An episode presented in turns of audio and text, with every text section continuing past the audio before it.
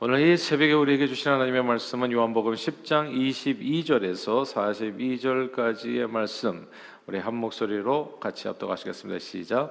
예루살렘의 수전절이 이르니 때는 겨울이라. 예수께서 성전 안 솔로몬 행각에서 거니시니 유대인들이 애워싸고 이르되 당신이 언제까지나 우리 마음을 의혹하게 하려 하나이까? 그리스도이면 밝히 말씀하소서 하니, 예수께서 대답하시되 내가 너희에게 말하였을 때 믿지 아니하는도다. 내가 내 아버지 이름으로 행하는 일들이 나를 증거하는 것이거늘 너희가 내 양이 아니므로 믿지 아니하는도다. 내 양은 내 음성을 들으며 나는 그들을 알며 그들은 나를 따르느니라. 내가 그들에게 영생을 주노니 영원히 멸망하지 아니할 것이요 또 그들을 내 손에서 빼앗을 자가 없느니라. 그들을 주신 내 아버지는 만물보다 크심에 아무도 아버지 손에서 빼앗을 수 없느니라. 나와 아버지는 하나이니라 하신대, 유대인들이 다시 돌을 들어 치려 하거늘 예수께서 대답하시되 내가 아버지로 말미암아 여러 가지 선한 일로 너희에게 보였거늘 그 중에 어떤 일로 나를 돌로 치려 하느냐? 유대인들이 대답하되 선한 일로 말미암아 우리가 너를 돌로 치려는 것이 아니라 신성모독으로 인함이니 내가 사람이 되어 자칭 하나님이라 하미로다. 예수께서 이르시되 너희 율법에 기록된 바 내가 너희를 신이라 하였노라 하지 아니하였느냐? 성경은 폐하지 못하나니 하나님의 말씀을 받은 사람들을 신이라 하였거늘 하물며 아버지께서 거룩하게 하사 세상에 보내신 자가 나는 하나님의 아들이라 하는 것으로 너희가 어찌 신성모독이라 하느냐? 만일 내가 내 아버지 일을 행하지 아니하거든 나를 믿지 말거니와 내가 행하거든 나를 믿지 아니할지라도 그 이름 믿으라. 그러면 너희가 아버지께서 내 안에 계시고 내가 아버지 안에 있음을 깨달아 알리라 하시니, 그들이 다시 예수를 잡고자 하였으나 그 손에서 벗어나 나가시니라. 다시 요단강 저편 요한이 처음으로 세례 베풀던 곳에 가서 거기 거하시니 많은 사람이 왔다가 말하되 요한은 아무 표적도 행하지 아니하였으나 요한이 이 사람을 가리켜 말한 것은 다 참이라 하더라. 그리하여 거기서 많은 사람이 예수를 믿으니라. 아멘. 중국에서 의사하면 단번에 떠오르는 인물이 있습니다. 신의라고 일컬어지는 전설적인 명의인 화타입니다. 삼국지에 보면 이 관우가 독화살에 어깨를 맞아서 이제 백약이 무효한 상태가 되어서 다 살이 썩어 들어가고 죽어가게 되어졌을 때 화타가 그 어깨를 치료해주는 그런 이야기가 나옵니다. 화타는 정말 못 고치는 병이 없었습니다. 모든 병자들이 그에게 가면 나음을 얻었습니다. 그러나 명의 화타도 어쩔 수 없는 병들이 있었습니다. 그렇게 해서 생긴 표현이 화타가 살아 돌아와도 방법이 없다는 말입니다.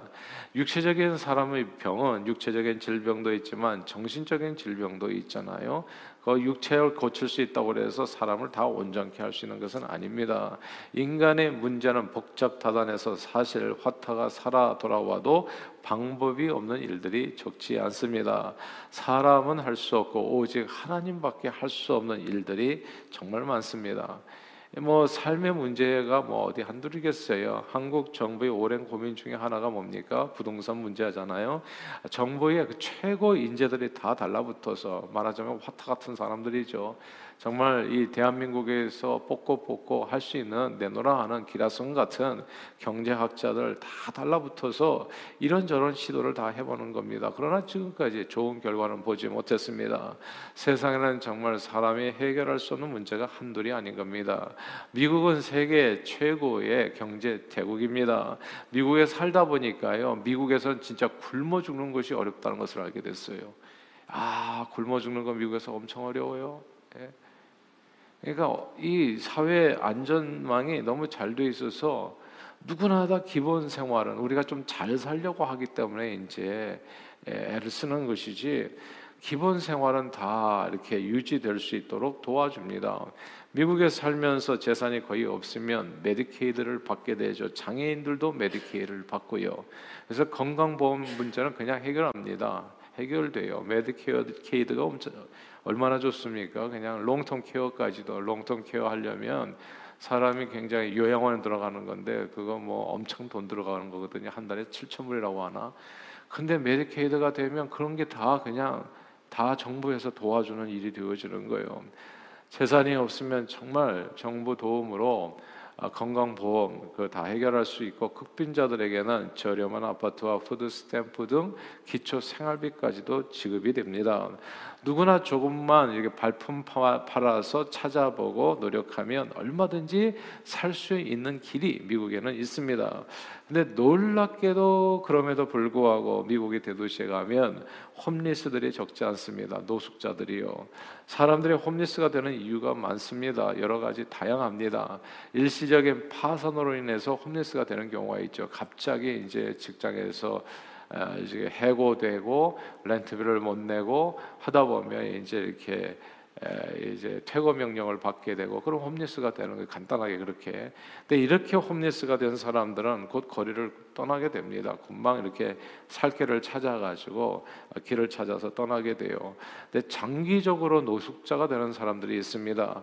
이런 사람들은 이제 마약 중독이나 알코올 중독, 도박 중독 등 다른 문제가 다른 정신적인 질병도 함께 갖고 있는 경우입니다. 정치적으로 아무리 사람들이 최선을 다해서요. 이런저런 사회 안정망을 만들어 놓고 시스템을 구축해 두어도 사람의 힘으로는 사람의 능력으로는 스스로 홈리스가 되는 사람들의 그 마음을 고칠 수가 없는 겁니다. 운명 팔자를 다르게 할 수가 없는 거예요. 이래서 이게 이제 이래서 우리가 한계가 있는 건데 유대인들은 오랫동안 정치적인 메시아를 기다려왔습니다. 왜냐하면 정치적인 메시아가 이 땅에 오면 자신들의 삶의 문제를 다 해결할 수 있다라고 믿었기 때문입니다. 이제 그러다가 예수님께서 38년 된 병자를 베데스다 연못가에서 고치시고 오병의 기적을 행하시면서 5,000명이나 먹이시고 남자만이죠. 여자 아이들까지 하면 그게 이제 적어도 1~2만 명은 됐을 거예요. 근데 이 정말 이렇게 38년 된 병자를 고쳤을 뿐만 아니라 오병의 기적을 행하셔서 수천 명, 수만 명의 사람들을 이렇게 먹여주시고 그리고 이런 기적들을 행하게 되니까 엄청난 군중들이 예수님을 쫓아다니게 됐던 겁니다. 사람들은 예수님이 메시아인 줄 생각했습니다. 그러나 유대인들이 기대했던 메시아는 거듭 말씀드린 것처럼 정치적인 메시아입니다. 저들은 마치 구약시대의 출애굽의 영웅 모세처럼 메시아는 지혜와 힘과 권세로 로마 제국의 압제를 풀고 이스라엘 백성들을 정치적으로 완전히 독립시켜줄 그런 구원자를 이스라엘 백성들은 기대했었던 겁니다. 그래서 예수님의 수많은 군중들에게 인기를 얻게 되었을 때 사람들은 예수님을 성경에 보면 데려다가 임금 삼으려 했다라고 하는 구절이 있는 겁니다. 예수님을 임금 삼아서 그러니까 메시아, 정치적인 메시아로 삼아서 자신들의 문제를, 삶의 문제를 지금 억압받는 식민지 백성으로서의 삶의 문제를 해결하고 그 옛날 출애굽 시대에 모세가 했었던 것처럼 가나안 땅을 완전히 신정국가 이스라엘 백성들이 나라로 회복하기를 기대했었던 겁니다. 그러나 사람의 문제는 절대로 정치적으로 해결되지 않습니다. 그 어떤 뛰어난 정치가가 세상을 다스린다고 할지라도 사람의 근본 문제는 사실 죄에서 온 거거든요. 이 죄의 문제는 해결할 수가 없는 거예요. 죄에서 온 저주와 사망의 문제는 그 누구도 해결할 수 없었던 겁니다. 우리는 역사상 숱하게 많은 정치가들을 보잖아요. 뛰어난 사람들, 왕들, 대통령들, 그리고 뭐 이렇게 또 장관들 수없이 많이 보지만 그 어떤 사람도 인간의 근본적인 문제를 완전하게 해결한 사람은 없습니다. 이게 뭐 사람의 능력이라는 게 부동산 가격도 안정화시키지 못하고 이민 문제 해결 못하고 남북한 통일도 아직까지 이루지 못하고 있잖아요. 인간의 문제는 신의 화타가 살아 돌아와도 어떻게 할 수 없는 그런 방법이 없는 내용들이 적지 않습니다. 이 정치적인 메시아가 해결할 수 있는 문제가 아니라는 이야기죠. 사람에게 진정으로 생명과 구원을 줄 수 있는 분은 그래서 사람이 아닙니다. 오직 하나님뿐입니다. 그런데 그 하나님께서 육신을 입고 우리 가운데 오신 거예요. 그분이 바로 우리 주 예수 그리스도. 그 오늘 본문 말씀인 겁니다. 우리 30절을 같이 한번 읽어볼까요? 요한복음 10장 30절입니다. 같이 읽습니다. 시작. 나와 아버지는 하나이니라 하신대. 아멘, 아멘. 나와 아버지는 하나. 이 말씀을 주목해야 됩니다. 이건 내가 하나님이라는 뜻입니다. 하나님밖에 해결할 수 없다. 하나님이 오셔야 된다. 근데 하나님이 진짜 오신 거예요. 그러니까 이게 믿을 수가 없는 거예요. 어떤 주교의 죽음이라고 하는 그 단편 소설이 있어요. 어떤 주교가 맨날 새벽 기도에 와가지고 하나님 나를 보여주세요. 하나님 내게 보여주세요. 한 번만 주님의 음성을 들려주세요. 그렇게 기도를 했대요. 그랬더니 정말 어느 날 기도를 했더니 하나님의 음성이 들리더라는 거예요. 그래, 뭘 원하냐? 근데 주교가 그 순간 깜짝 놀라서 죽었어요. 심장마비로. 왜냐하면 자기가 기도했는데 진짜 하나님이 나타나니까 너무너무 놀란 거예요. 그러니까 이게 우리는 정말 기도하는 내용을 믿는지 모르겠어요. 진짜 이루어지면 심장마비로 죽을지 몰라. 우리는 기도하는 내용도 믿지를 않아요. 그러니까 그렇게 메시아를 기다리면서 왔는데 메시아가 진짜 나타나니까 다 깜짝 놀란 거예요. 믿지를 않은 거예요. 이런 메시아, 자기네들이 생각했던 메시아가 좀 달라서 그랬나요? 그러니까 깜짝 놀라서 다 심장마비 걸려서 죽을 판이에요 지금. 나와 아버지는 하나라는 말에 그냥 완전히 뒤집어진 겁니다. 유대인들은 이 말에 기겁을 하고 어떻게 인간이 자신을 높여서, 이런 경우를 본 적이 없거든요. 그러니까 우리는 자기가 기도하는 내용, 하나님밖에 할 수 없는 내용을 우리가 기도하잖아요. 근데 이게 이루어질 거라고 믿음이 없다고, 사실은. 근데 메시아, 하나님께서 보내신 자가 이 땅에 올 거라고 믿었지만은 진짜 나타나니까, 이게 이제 본체 하나님이 나타나니까 깜짝 놀란 거예요. 믿지를 못하는 거예요. 믿을 수 없는 꿈만 같은 사실이라고 하죠. 이 유대인들은 같은 예수님이 자기 선언에 너무 놀라서, 그래서 예수님을 오히려 돌로 쳐 죽이려고 했던 겁니다.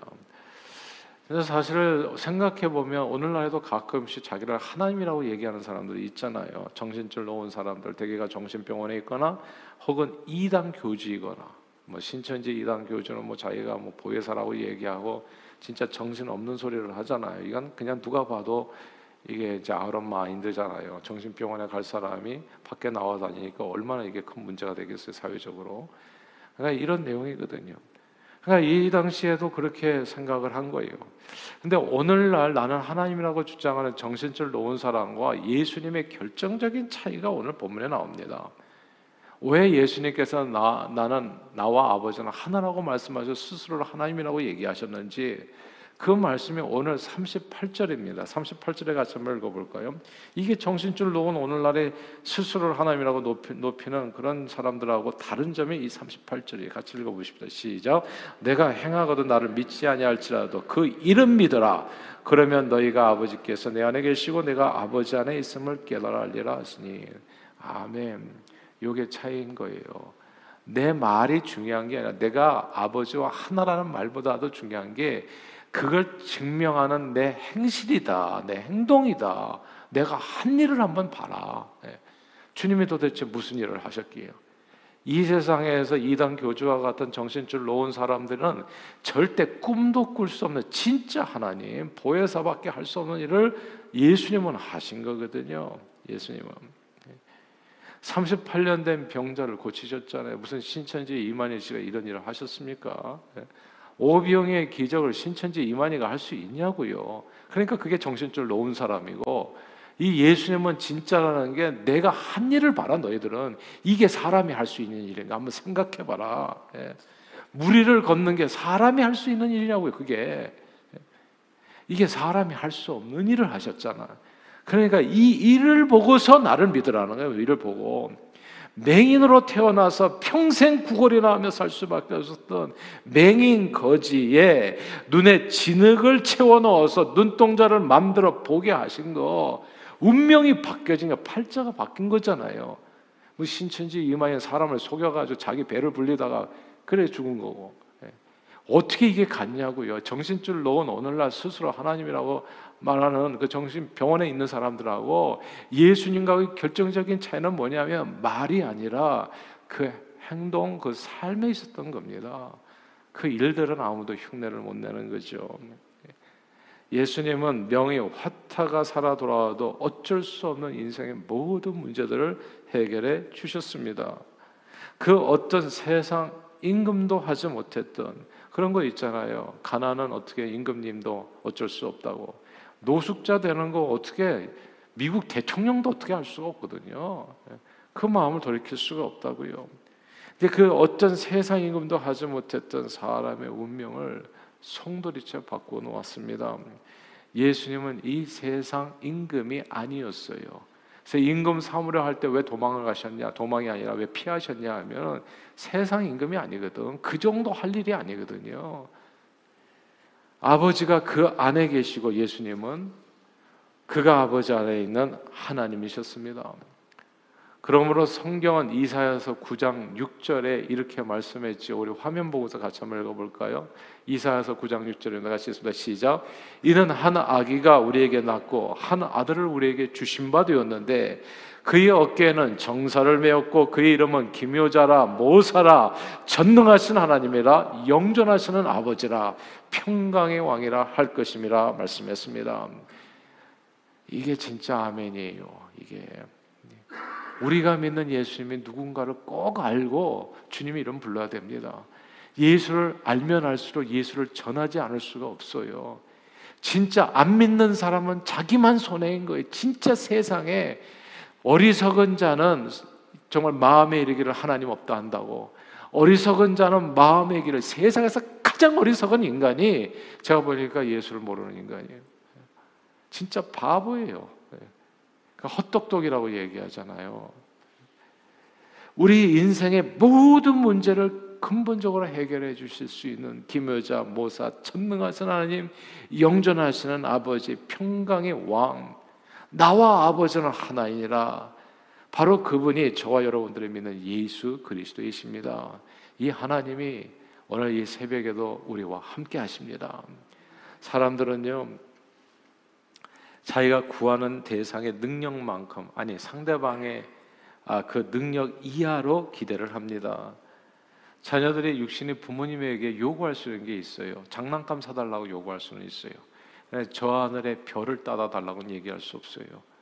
그러니까 우리는 상대방 보면서 요구를 합니다. 그러니까 친구에게 구할 수 있는 돈의 액수가 차이가 나요. 친한 친구와 그렇지 않은 친구와. 밥 한 끼 사달라고 얘기할 수는 있겠지만 어떤 친구는 또 집 한 채 사달라고 얘기할 수 있는 친구가 있을지 모르겠어요.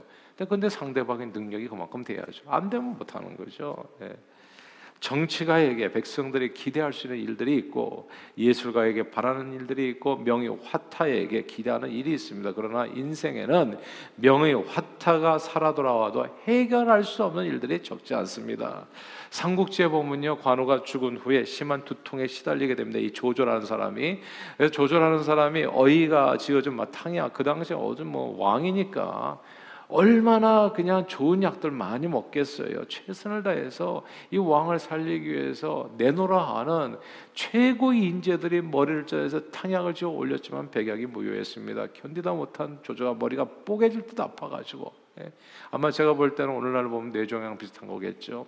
그래서 천하의 명이 화타를 수소문해서 어렵게 모시게 돼요. 화타가 왔으니까 살아야 되잖아요. 근데 화타는 진단하기를 뇌에 종양이 생겼으니까 뇌를 갈라서 종양을 제거해야 된다고 진단합니다. 자기 뇌를 쪼갠다는 말에 조조가 불같이 화를 냅니다. 그 특유의 의심병이 도지게 돼요. 관우의 원수를 갚기 위해서 수술을 핑계 삼아 자기를 죽이려 한다고 생각하고 결국 조조는 화타를 처형해버립니다. 명의 화타도요, 조조의 뇌질환뿐만이 아니라 그 의심병, 마음의 병을 고칠 수가 없었어요. 사람이 할 수 있는 일에는 한계가 있습니다. 죄의 문제, 죄로 인한 저주스러운 운명, 그리고 사망의 문제는 이 세상 그 누구도 해결할 수 없습니다. 그러나 하나님께서는 십자가로 죄를 도말하시고 저주 가운데 고통받으면서 죽을 수밖에 없는 그 운명을 바꾸신 겁니다. 이게 세상 이름이 할 수 없는 일이 하나님밖에 할 수 없는, 사랑하는 여러분, 기묘자, 모사, 전능하신 하나님, 영존하시는 아버지, 평강의 왕 예수만이 길이요 진리요 생명인 겁니다. 그 주님이 오늘 이 새벽에 우리와 함께 하십니다. 그러므로 우리 인생의 모든 문제를 해결할 수 있는 이 십자가 능력을 오늘 이 새벽에도 든든히 붙잡고 예수 이름을 불러서 구원의 축복을 범사에 풍성히 누리는 저와 여러분들이 다 되시기를 주 이름으로 축복합니다. 그 예수 이름을 전하십시다. 여러분, 때를 어떤지 못 어떤지 예수 이름을 전해서 명의 화타가 살아 돌아와도 해결할 수 없는 인생의 문제 속에 고통하는 많은 영혼들을 주님 앞으로 인도하는 일에 쓰임받는 저와 여러분들이 다 되시기를 주의 이름으로 축원합니다. 기도하겠습니다. 하나님 아버지, 이 땅의 정치적인 메시아가 아니라 아버지와 하나이신 구원자 예수님을 우리에게 보내주심을 감사합니다. 늘 예수 이름 든든히 붙잡고 그분께 머리 숙여 무릎 꿇고 간구함으로 예수님 밖에 줄 수 없는 놀라운 구원의 은총을 범사에 풍성히 누리는 저희 모두가 되도록 축복해 주옵소서. 우리의 삶의 간증으로서 구원자 예수 그리스도를 전하여 많은 영혼을 주님 앞에 인도하는 데 쓰임받는 저희 모두가 되도록 축복해 주세요. 예수 그리스도 이름으로 기도하옵나이다. 아멘.